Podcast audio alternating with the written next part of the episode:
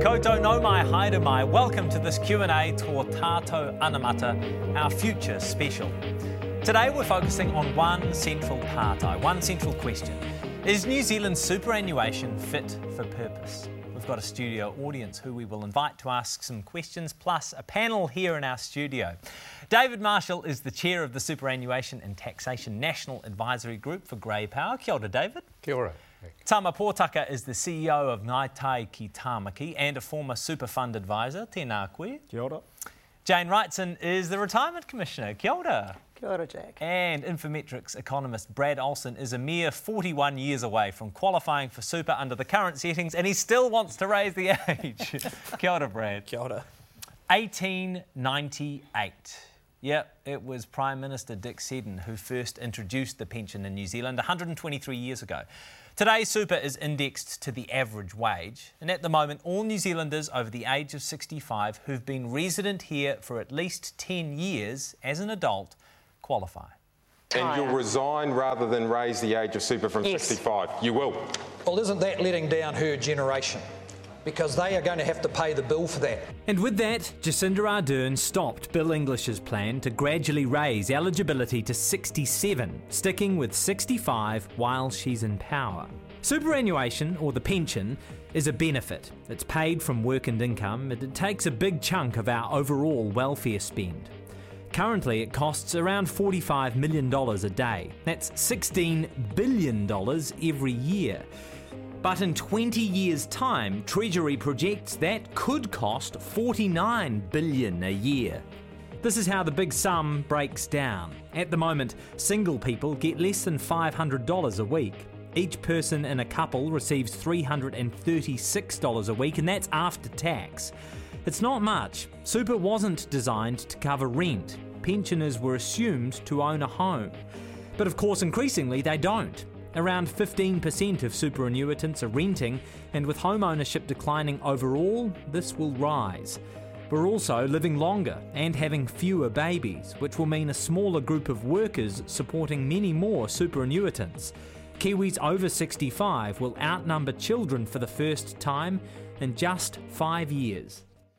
So then, superannuation costs us a lot of money and is forecast to cost us even more in the future. There is a question of sustainability. Jane Wrightson, is New Zealand's superannuation sustainable at this cost? I think it has to be, but the real question is not that. The question is what kind of society do we want and what kind of system do we want for our older New Zealanders? So I'm always reminded a bit of Oscar Wilde at this point about knowing the cost of everything and the value of nothing.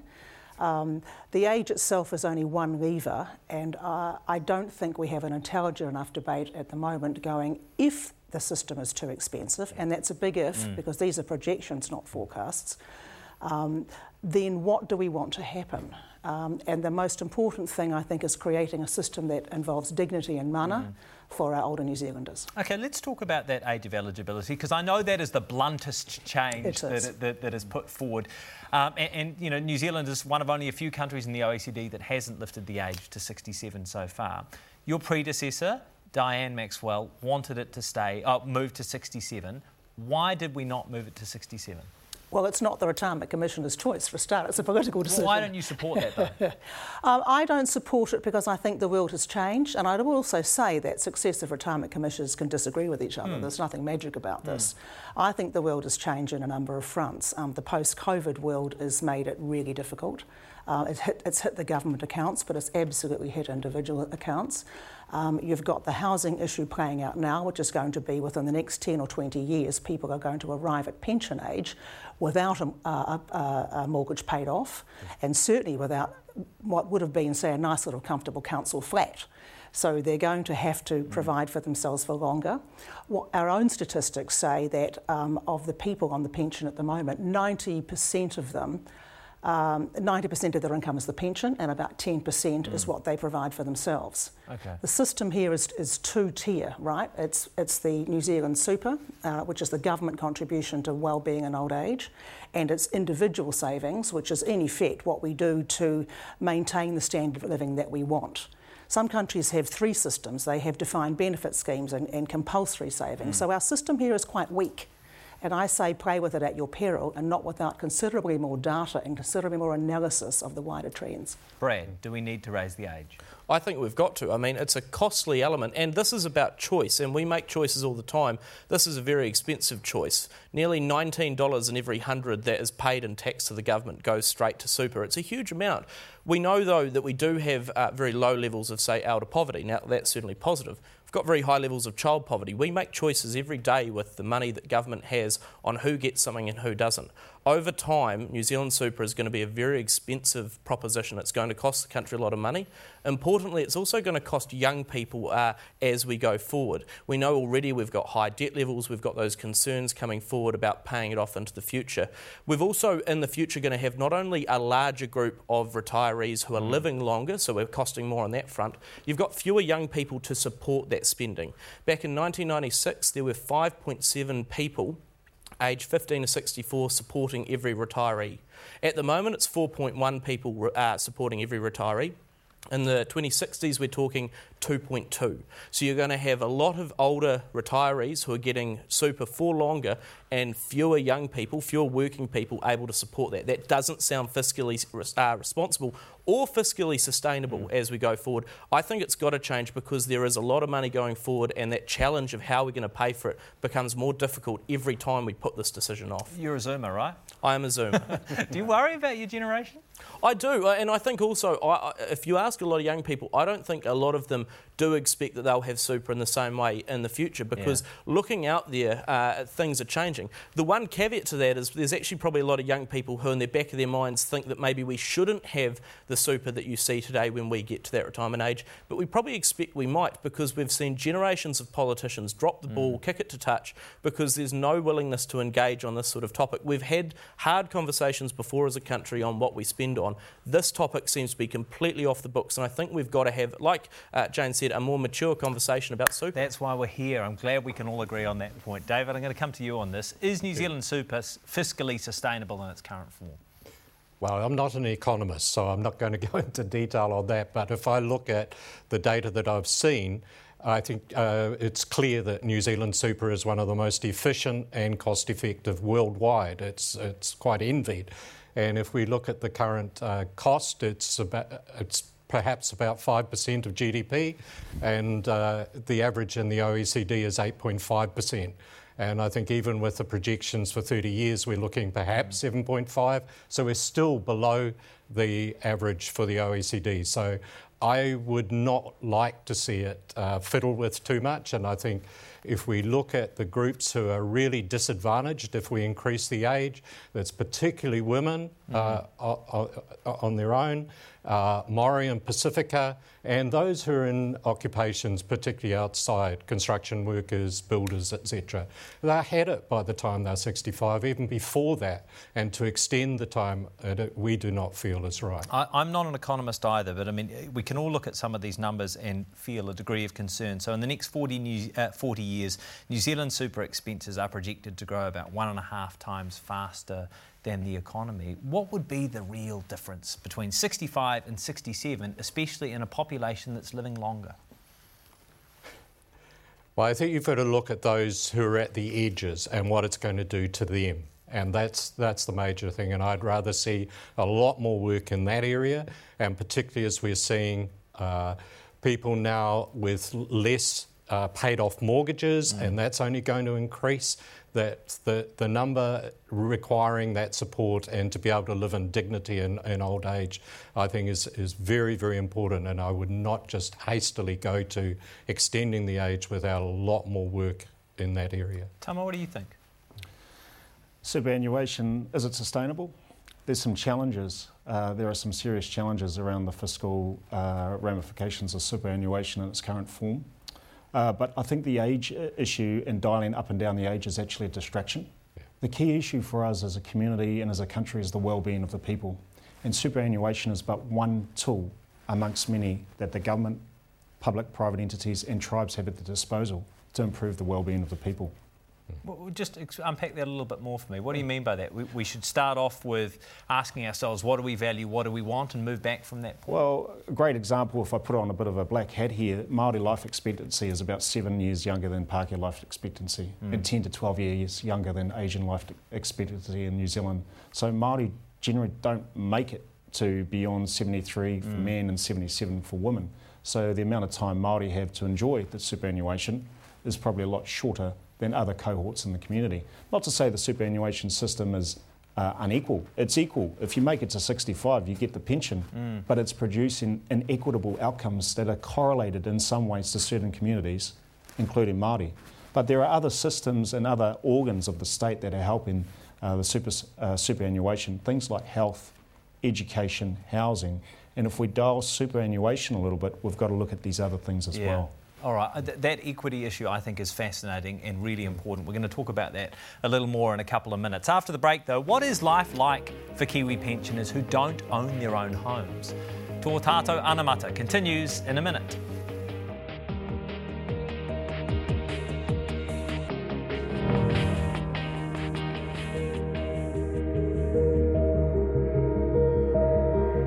Kia ora te, we welcome back to this Q and A Tō Tato Anamata special. New Zealand's pension scheme was set up on the expectation that most retirees would own their own homes. But the number of superannuitants who still have a mortgage has increased significantly, and those renting or claiming emergency grants are also on the rise. Fiona Owen went to Tauranga, where Kiwi pensioners are living a range of very different lives. Retirement Nirvana. There are twenty-seven retirement villages in Tauranga and surrounds. How about this one? It comes with a spa, a pool, croquet, the works. But the jewel is the Mount, if you can afford it. Retirees enjoy three million dollars beachfront views. Yeah, I live at the Mount, yes. You live at the Mount. So you're fortunate, aren't you? Oh no, I work bloody hard to get here. How's life down here on the Mount? Loving it, loving it. We've only been here three years. From Auckland? Yes, yeah. Mm. But yeah, amazing. I mean, look at it.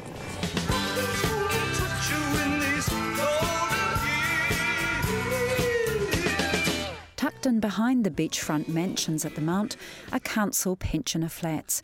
A rather different lifestyle for these superannuitants, some of whom don't want to show their face. Managing is a struggle because you don't put your heater on. You just you, it's either that or food. So you really have to budget hard really on the current level of super. Yeah, you can't go for holidays or anything like that. But there are other worries. The Tauranga City Council's selling off all its pensioner housing and trying to find homes for its former tenants. It won't be at the Mount. These pensioners will have to leave their community. Stresses me to the max. Um... It's actually depressed me a bit. What's really striking in this region is the growing number of lifestyle trailer parks for superannuitants. One park manager telling us he's fielding calls every day from pensioners wanting a place to call home. From self-contained mobile cabins to compact little houses, or a lot on which to permanently park your caravan. There's a two-year waiting list at this park in Papamoa. Liz and Rick live here and they love it. The manager said to me that if if, um, if there was room to put fifty of these yeah. in, in the Bay of Plenty, they'd fill them up. They would in five minutes. We managed retirement villages in Australia, and we when we came back, we couldn't afford ever to have bought back into the Mount. You know, prices of properties and everything here are just ridiculous. I mean, if we didn't have this, I have no idea where we'd be. Behind the trailers, small houses have sprung up. Judy Younger knew her superannuation wouldn't be enough to support her, so sold her house and bought this home for two hundred sixteen thousand dollars. That was why I've done it, so that I can get rid of my mortgage and just afford to pay the rent. Well, it's land lease, really. Yeah, so so so you buy the house. You buy the house, so the house you own, and you don't own the land. So you lease the land. This is Elaine, a tenant in these pensioner flats in Katikati. I just found that the pension wasn't enough by the time you pay your rent and you power and your phone, and I don't have internet. And the rent has just taken another hike. Elaine's been doing night shifts in a kiwi fruit packing shed every harvest. That's nine hours on her feet. You've got eighteen lanes that you've got to run up and down to keep them fed so that there's a box there for the packers to put the fruit in. Elaine's neighbour Margaret is also a packhouse worker, but has put her hip out so won't be going back. She loved the work, even though it was three nights a week from five to two thirty in the morning. Is it too rude to ask you how old you are? eighty-three.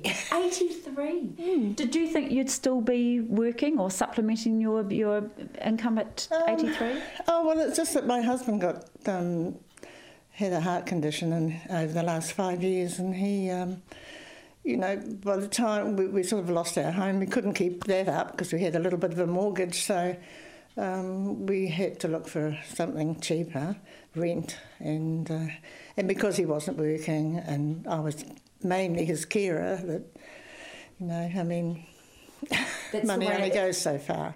Margaret receives an extra accommodation allowance. In the last year, M S D has paid out fifty-one thousand five hundred hardship grants to pensioners. You sort of think, well, you know, they're giving so many of these out, should they just put the super up?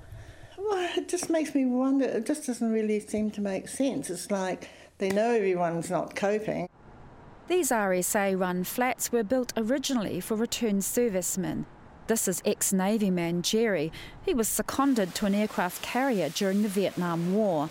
He's now fighting the frequent rent increases at the flats and helping out his neighbours. Even those that have got that extra accommodation supplement are struggling to the extent that we are now regularly picking up food parcels um, for some of the residents here.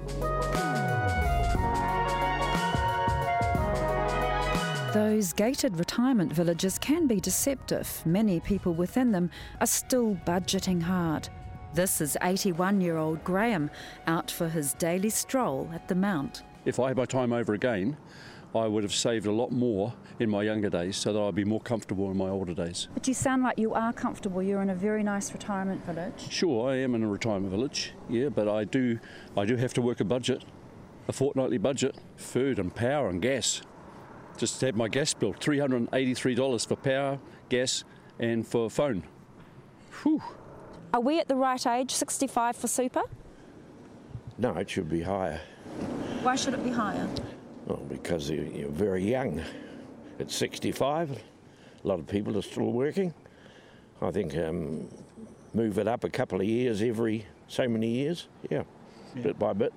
Clive is a young eighty-nine-year-old and in training for a walk up the Mount for his ninetieth next month. I don't need my super, but I wouldn't give it up on principle because I reckon I worked and paid taxes for years, plenty of that, and I deserve it. What will happen, though, in years to come when you're not as fit as you are now and you can't do your packhouse work to supplement your oh. superannuation? Wow. I hate to think. I really do hate to think. Just not enough. Just not enough in the pension. Fiona Owen put that piece together. As you can see, a scale of needs there. Some people, multimillionaires, pretty comfortable. Some people for whom the pension simply isn't enough, working into their eighties. David, I'll come back to you on this. When you look at that scale of needs, do you think that means testing could be an option for New Zealand Super in the future? I'd be very much against means testing. Uh, being someone who's worked overseas, I get a German pension, an Australian pension, and the balance from New Zealand. And I can tell you, trying to go through the Australian system, which is uh, means tested, probably took at least forty hours of work to fill in the forms. It then took them, and as well, paying my accountant mm. to do a lot of returns. It then took them twelve months to determine what I was owed, because New Zealand asked that I did that because I'd worked in Australia mm. for a number of years. And then when it finally got determined, you get paid and then you've got to tell them if, and for example, I had some consultancy work, you've got to declare how much you earn, they then reduce it, you have to pay back. It adds a lot of bureaucracy is what you're saying. It's terrible, and we spoke to different people every time we called. But, but, but when you look at a story like that, Jane, and you can see, you know, a, a massive scale of, of, of need, some people who, who probably don't need the pension at all, some people who need the pension to be much higher, wouldn't that be a way of creating a, a, a you know, more equity? It, it's one way, um, and again the first question is, is it true that it's unaffordable? Mm. And that bit goes around um, the, the cost of pension pretty much against the cost of G D P, mm. and there are other levers that can be pulled. If a government says, absolutely, we can't afford it anymore, then before we just do the whole-scale age range, which creates some inequities that I think mm. are so... Um, Uh, imminently dangerous, mm. that, there'll be, that there'll be problems, you have to look at other mechanisms. And I, while I don't think necessarily means testing is the right answer, it needs to be evaluated as one of the options to ameliorate the problem. I mean, one of the challenges here, though, is that you can make it affordable by different metrics if you wanted to. We could mm. spend our entire country's budget and then some by borrowing, and you could call that affordable. But it means different choices. That would mean less money, and this is what the change with super is going to do. It's less money for other groups. Means testing, though, I think also really does change the premise of something like New Zealand Super. Yeah. And so if we are going to have a discussion about it, I mean, yes, it's a blunt tool moving the age, but it keeps the similarity of the system alongside it. We don't change too much. We're just tweaking the age, whereas means testing is going to be a big shift. It would mm. disincentivise at the margins success, because why would you save as much money as you go forward if you know you're essentially going to get penalised? I feel like out of the options we're discussing, that mm. one there is probably a, a much larger conversation than actually just moving the age. Moving the age we know that there's at least good evidence for, but the perverse incentives of changing uh, the eligibility, that's a, a much but, more challenging. And I think impact? That's absolutely right. But so then you have to, then one of the other levers is what's called of taxation. Yeah. Taxation, a better vehicle to, to look at how we might... Well, I think raising um, the age is politically popular, but I can assure you that taxation is not politically not, popular and, either. Well, this is the no. thing. None of these are politically popular, no. right? Uh, and that is the, the, the, the quandary that every government has. So, again, you ask the fundamental principles-based mm. question, what is it we were trying to achieve here? And mm. just saving money generally isn't the question. I want to get on to the subject of equity in just a moment. And, and Tama, I've got some questions for you on that. But, but Brad, what about housing? I mean, the, the mm. cost of housing has inflated inflated so much in recent years that you have these massive differences between pensioners who own their own homes, pensioners who are renting or are in some sort of council-subsidised situation. And you could take that and remove the word pensioner and you have the exact same issue. Mm. New Zealand Super is not the way you solve our housing issues. Get housing right and leave super alone out of the conversation. And I say that because we need to be using the right tools here, because these issues do uh, exist across all of our populations across New Zealand. Mm. Young people are battling, middle class are battling, uh, retirees and similar. And I say that because, again, uh, treating the cause, not the symptom, is going to be important. If our issue is that people can't afford housing, fix housing, don't give people more money. And I say that because, again, the challenge we had when the government, say, raised uh, the amount of student allowance for students, fifty dollars a week, what did rents do? Basically ate all of that up. Yeah. Fix the cause, not the symptom, is going to be important for all of these debates. I think, I think you do get into whack-a-mole type territory, though. When you're saying there's a housing problem, let's fix it, or there's a health problem, let's fix it. And all these things are like dials on a, on a turntable. Mm. Uh, and you've got to get the, the right settings across health, education, mm. housing, superannuation and a few other things to improve the wellbeing of the community. Because if you just fix one, the mole jumps up on the other side. So that's that's a, an equation that ultimately politicians have to deal with, uh, but folks like us can help inform that conversation. OK, I don't want to use that term whack-a-mole too crudely for this next point, but this is this is an extraordinary number that, I've got to be honest, stunned me in, in researching the program. So Māori make up sixteen percent of New Zealand's general population, but just five point six percent of superannuitants. Because their life expectancy is lower, just five point six percent of superannuitants are Māori, just two point six percent of superannuitants are Pacifica. So if we are looking to make changes to superannuation eligibility, is the age of eligibility for Māori and Pacifica something we should be considering? Yeah, I think that there's, again, the age issue is a bit of a distraction from the conversation around wellbeing, because when you stand back and you look at the demographics, which are really important in this conversation, thirty percent of young people between zero and fourteen are either Māori and Pacifica. Mm. Those people are the ones that are going to be funding pension in the future. So if we're not investing time, effort and energy into young Māori and Pacifica kids, mm. between zero and twenty-four, I'll say zero and twenty-four, uh, then we're going to have some serious problems around things, how things are going to be funded in the future, because that is a core part of the taxpayer base in the next ten, twenty, thirty years. Uh, mm. Those inequities that you you mentioned, definitely, and there's some health and education issues surrounding that, mm. and the reasons why Māori and Pacifica aren't making it to those age brackets. So, so to be really clear, would you support changing the age of eligibility for Māori and Pacifica or not? Oh, I think that's a political question, mm. and I'm not a politician yet. Uh, but what I will say is this, is that unless we invest in health, education, business and enterprise for young Māori and Pacifica, those problems are going to amplify significantly. Yeah. And that starts from things such as supplier diversity, yeah. things yeah. such as making sure that Māori boys don't have the same statistics that we had forty years ago, mm. which we do. Yeah. Uh, things such as Māori health providers, making sure we fund very equitably very good Māori health providers. Yeah. So the notion of whānau order is where it's at for Māori and where it's at for tribal economies. And when it comes yeah. to superannuation, David, th- th- there is this question of fairness that we always always come back to. What is a fair age? What is a fair sum for for, for younger generations to be to mm. be um, you know, providing um, superannuation? Um, what do you think about changing the age for, for Māori and Pacifica? Would you prefer to keep things sixty-five across the board, or when you hear numbers like that, just five point six percent of superannuitants are Māori? Do you think a fairer option would be to lower the age? I don't know that, that whether that would be acceptable politically from, from in the country, but I I recognise that, but see that if we could deal with the cause, mm. I think that's that is critical uh, that we work there. And you know, I, I'm very aware in our own area of, of young people out who are leaving school and not getting into employment and working in that area and trying to give them the confidence to get into. to uh, opportunities where they can earn well. But uh, I agree that moving the age up will more disadvantage Māori and Pacifica, and that's why, as part of that argument, mm. I wouldn't uh, wouldn't support and, increasing and, ad hoc. And women, and women. So and there, women are three, there are three cohorts yeah. who this would affect uh, worst, Māori, Pacifica and women. Yeah. Um, for women, Uh, we arrive at pension age with yep. considerably less personal savings yep. um, due to our time out of the workforce, uh, due to gender pay gaps, um, due to the unemployment issues around um, older workers in mm. particular. Um, so, you know, these blanket raise the age, do this, knee-jerk responses just don't work across the population, and if you're going to have yeah. intelligent policy responses, they have to be flexed and they have to be nuanced.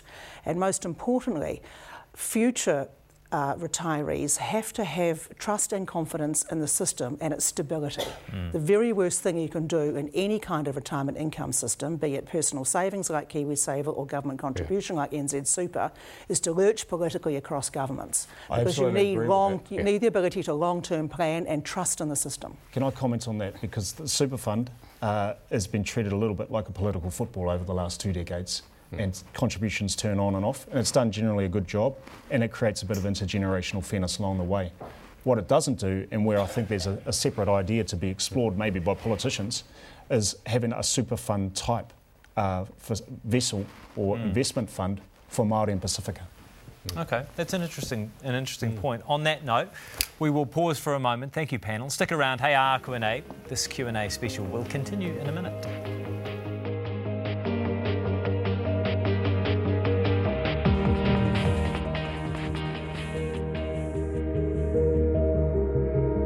Kia ora te whānau, welcome back.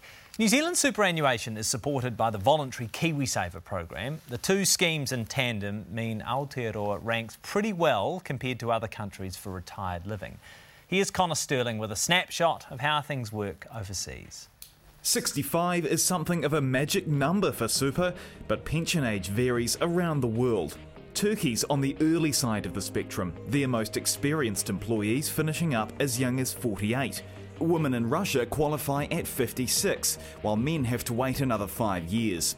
Women also get paid out first in China, but at differing ages depending on occupation. A cluster of countries sit in the mid to late sixties and are inching upwards. Lesotho's eligibility sits at seventy. Estonia is on track to reach seventy-one, while Denmark's aiming to hit seventy-four.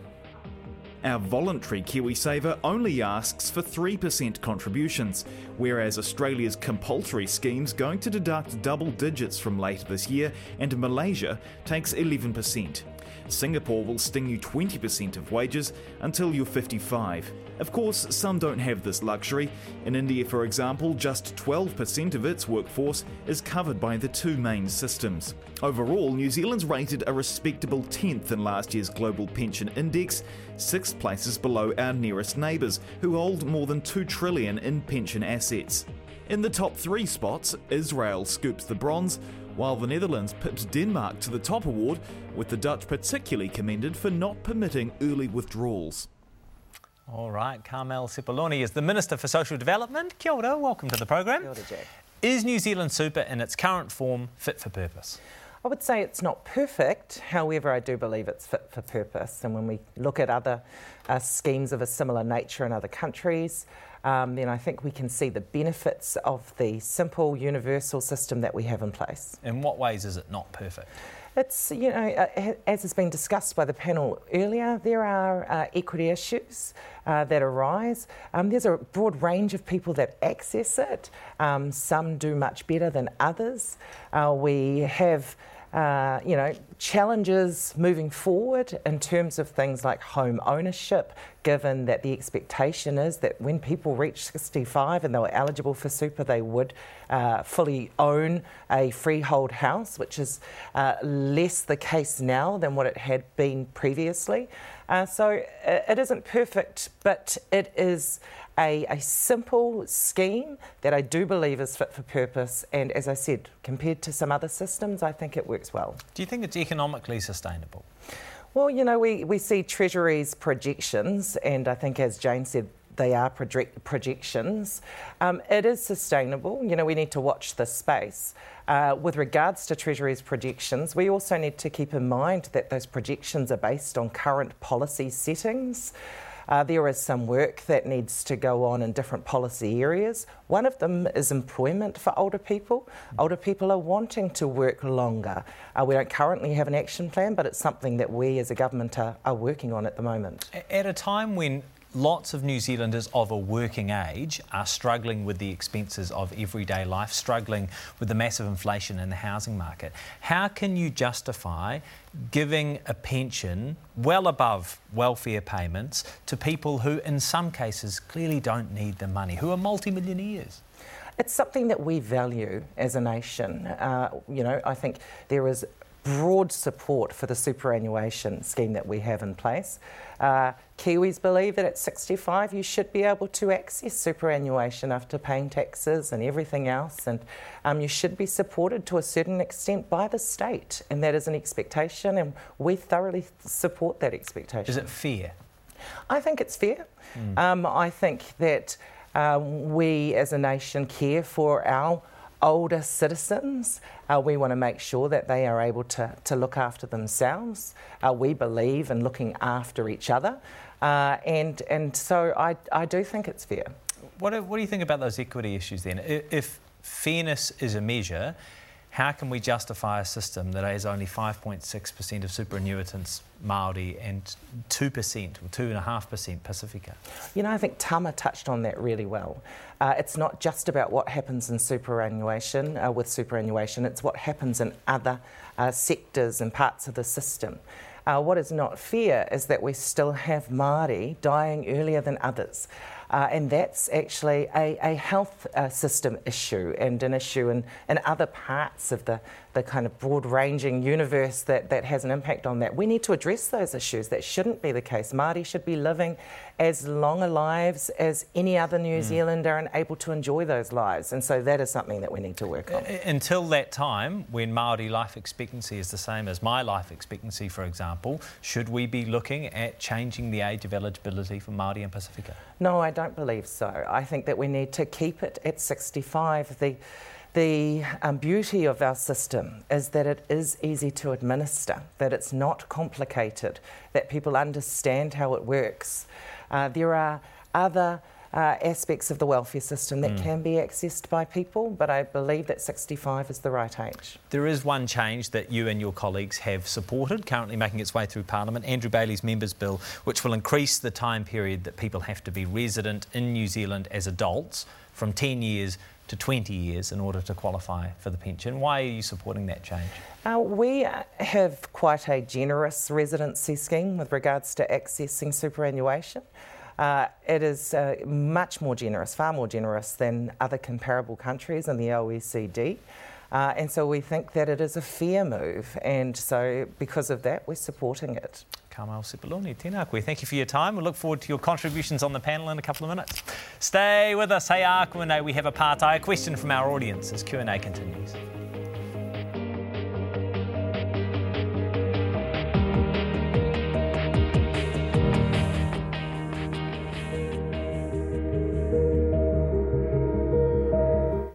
Kia mai, welcome back to this Q and A special.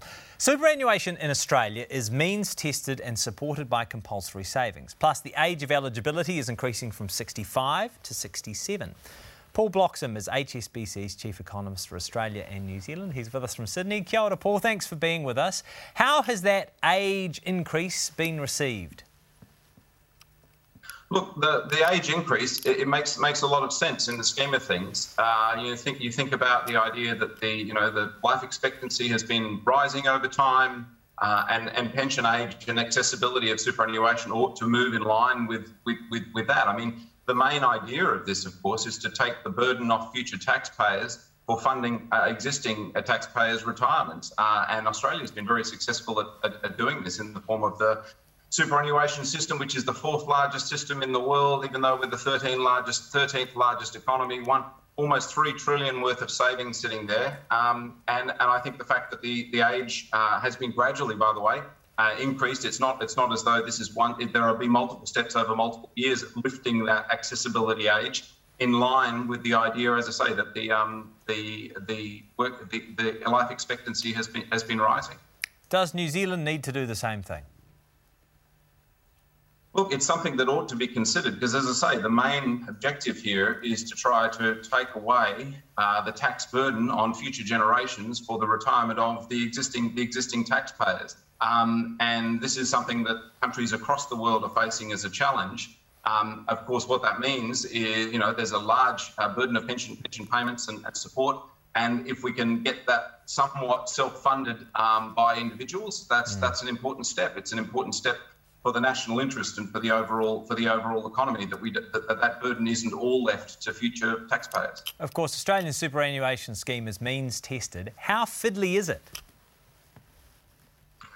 Look, it's it is. There are some sort of some fiddly bits of it, and in, in terms of the, the the system is not is not a you know is is like all systems. They this thing's been growing since nineteen eighty-nine now, so it's got lots of parts that have been added to it and so on. Um, and lots of lots of lots of adjustments. Um, but I think in the scheme of things, it's actually uh, quite an effective strategy. I mean, the other thing about Australia that I think is is, is really uh, very much uh, a focus is it's a compulsory system whereby firms contribute now what is now uh, ten percent and what by twenty twenty-five will be twelve percent of people's wage to a, a self-allocated account that belongs to them that they can then draw down in their in their retirement. It's I think it's been a very effective way of, again, transferring the burden um, uh, from, from future generations. See, that's a very interesting point because if New Zealand, of course, just has a voluntary system at the moment. Our comparable system is KiwiSaver, but it is voluntary um, for the time being. How different are the lives of older Australians versus the lives of older New Zealanders? Well, so, I, I mean, I think the, the, the issue here is is that we, we more of it is funded by the individuals rather than more of it being funded by the public purse. Uh, and so, and, and this system, which has, again, been in place in Australia now for, you know, over thirty years, is gradually building in terms of its its capacity to deliver such that we've got almost three trillion dollars worth of savings sitting there for future. So, What what then happens over time is gradually the burden is removed from the from the public purse and the current taxpayers to, towards it having been saved for in the future. uh, to, to, to fund those that, that, that, those future retirements. So it's it's not even so much about the individuals at, at this present moment that you're you're setting that the system's designed. It's designed to deal with an ageing population to take the burden off those future future generations. Tēnā koe, Paul. We always appreciate your time and insights. That's Paul Bloxham from H S B C. I'm going to put that proposal to our panel now, and I will start with the Minister. Compulsory savings, compulsory KiwiSaver. What do you think? Um, I don't think we're there at this point. I wouldn't want to speak to that particular policy because I'm not the Minister with delegation for it. Um, I think it was interesting, though, when you asked Paul the question about how well it was received. I don't think he actually answered that part of it, so I don't know what the general public in Australia think about the changes that have been made there. But as I mentioned off um, camera before, you know, it's interesting that, that Canada, uh, who were going to do the same, reversed their decision in mm. two thousand sixteen and have stuck to, to sixty-five. Uh, and Trudeau was very clear that he felt that lifting the age was actually a simplistic, overly simplistic response to a very complex issue, and mm. I think we would feel the same way. OK, I want to consider that shifting of the burden, though, from the public purse yeah. into an individual responsibility or, you know, an individual contribution through some sort of compulsory savings scheme. Tama, what do you think of that idea? I think we had a compulsory savings scheme for a very short period of time in the mm. early seventies, mm. and then that was uh, jettisoned uh, in the, in the mid-seventies. Certainly from a perspective of a, uh, an employer, we're very encouraging uh, of employees and team members and even governors to take up uh, savings schemes, whether or not they're tribally oriented, or the super schemes, the KiwiSaver schemes that are available. So compulsory, probably not there yet, so took all the Minister's comments, but certainly trying to lift and encourage people to do that, absolutely. Jane, what do you think?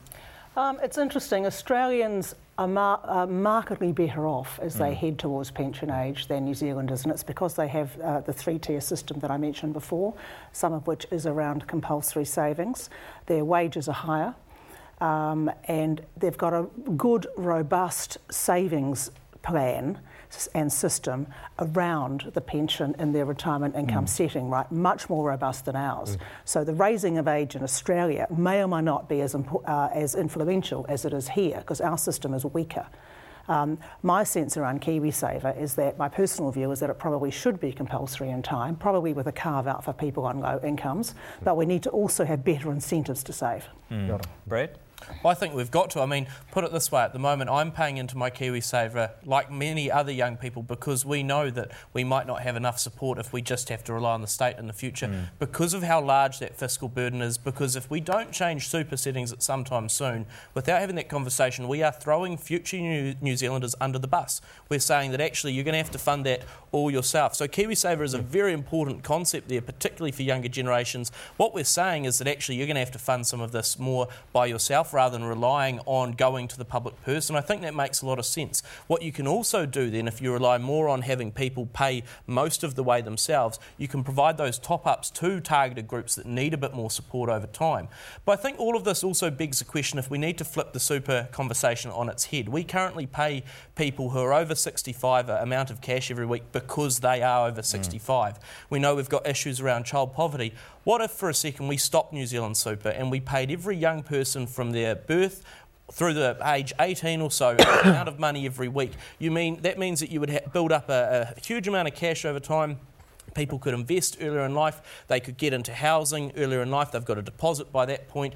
It's flipping on its head, providing young people with the money in the early ages of life rather than waiting till as we're heading towards the end. I think there's an interesting idea around that and, and, and how that might shape our future fiscal position. OK, hang on, just to unpack that for me a little bit more. So this is the, the Brad Olson super solution, is to not necessarily focus on pensioners but to focus on young people. And can they access the money? At what point can they... Well, and, and that's the thing. You, uh, look, I'm not going to try and design the entire policy on the hoof. Someone might have to pay me for a few more hours than this here interview.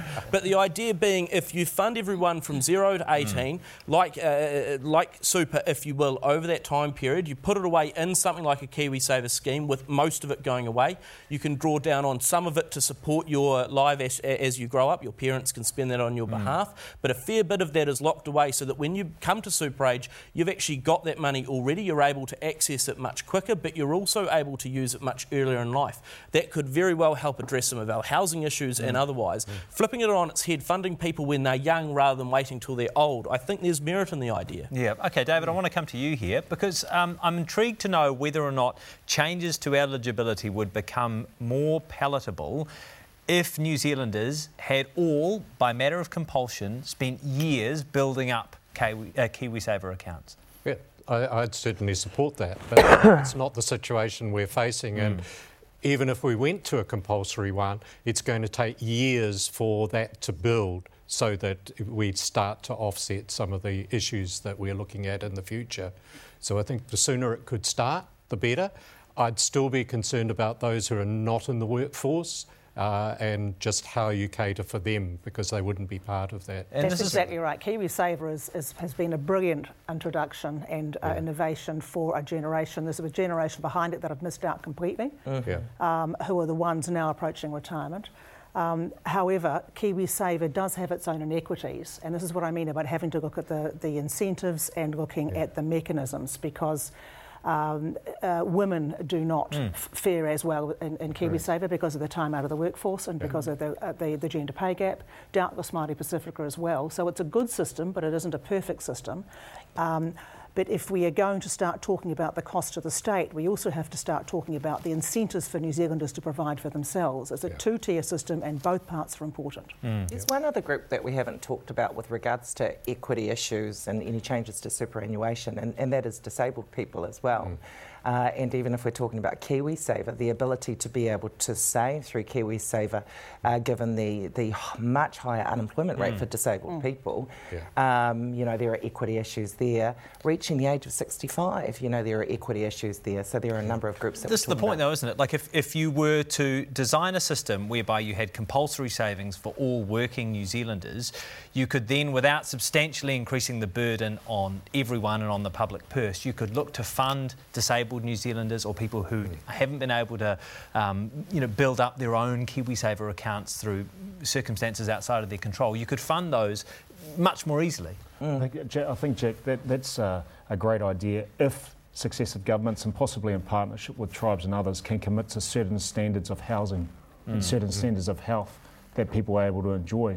Without that, I think that conversation is very isolated. It doesn't work. Mm. I, I think as well that one of the challenges with something like uh, you know, those who are disabled is we actually know at the moment that we pay older people, those on the super, more than we pay people on support uh, on, on supported living. In fact, back in the nineties, the two were basically the same. Now you've got uh, a seventy percent of of what you get. Uh, Uh, New Zealand super is, is, is about one hundred percent roughly uh, sort of equivalent to that wage. Uh, supported living is about seventy percent. We don't treat disabled people equally already, and that mm. persists in, into retirement yeah. age. And again, I think that gets back to the super scheme is not the issue that is going to solve that. It's things much before it that we need to yes. get right. Mm. Mm. OK, we're going to take a question from one of our audience members now. Gillian Dance from Grey Power has a partai. A question for us. Kia ora, Gillian. Kia ora. I'm a superannuant. I've been paying taxes for years, ever since I was thirteen years of age. I don't regard superannuation as a benefit. I regard it as an entitlement. And I wonder what the panel's views are on this.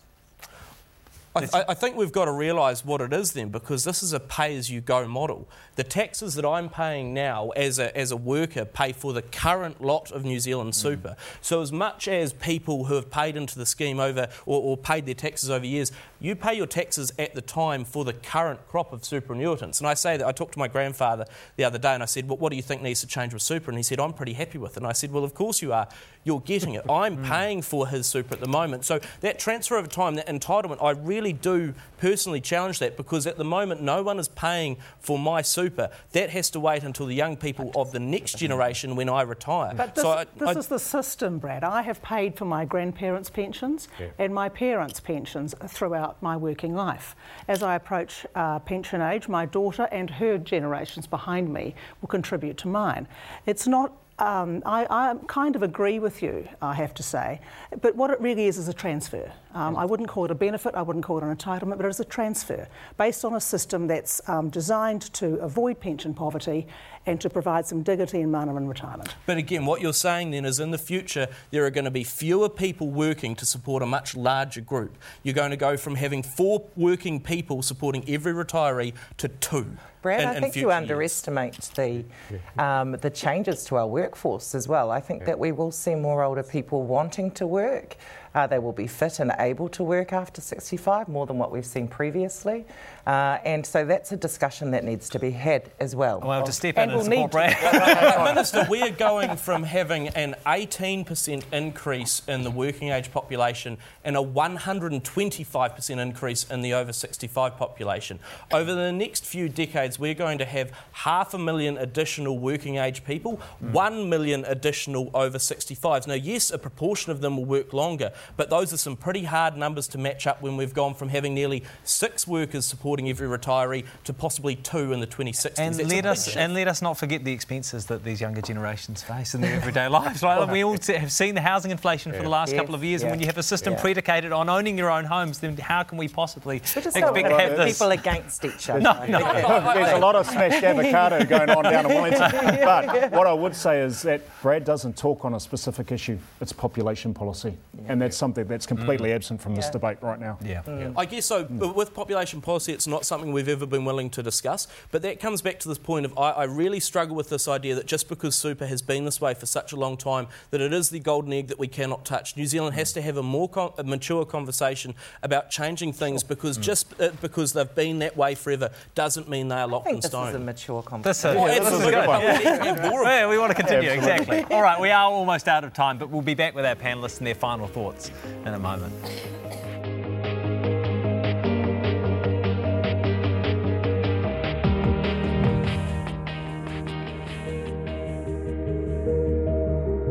N Z Super is a great system in a lot of ways. It's universal, it's administratively simple, and it's still a lot more affordable than a lot of O E C D countries, and still will be in the future. One of the things I am worried about, however, is government debt. It's pretty clear we're paying for a benefit that we're not going to receive in anywhere near as generous terms. But unfortunately, it's not clear what the long-term plan for superannuation actually is. And that's a problem in itself because we don't know how much we have to save. To rangatahi there, young Kiwis with their concerns about superannuation in the future, and of course they're likely to be the ones living with the changes. Um, I want to ask each of our panellists a very quick question. Brad, I'll start with you. How are you preparing for retirement? Trying to save as much as I can to get into a house first. That's the first priority for a lot of young Kiwis. They're not looking at super yet. They realise that things might well change, so trying to save as much as you can as quickly as you can. Jane? Saving madly, much like my generation, I didn't do well enough in my earlier years. Um, I've had a couple of life shocks on the way through which set you back two or three ways. So saving madly and knowing that right now I don't have enough to retire on. Tama? Look, over time, Jack, health is wealth, and you've got to look after your own individual self, and if you can, your whānau and other people. Uh, so on the financial side, it's about saving, KiwiSaver, buying our own home, by keeping holistically, spiritually, culturally well. Minister? Um, like many that have been able, have bought a house uh, using my KiwiSaver and have the KiwiSaver now, uh, and so saving along with others. Um, also, I've had children. They are meant to look after me, I think, in retirement.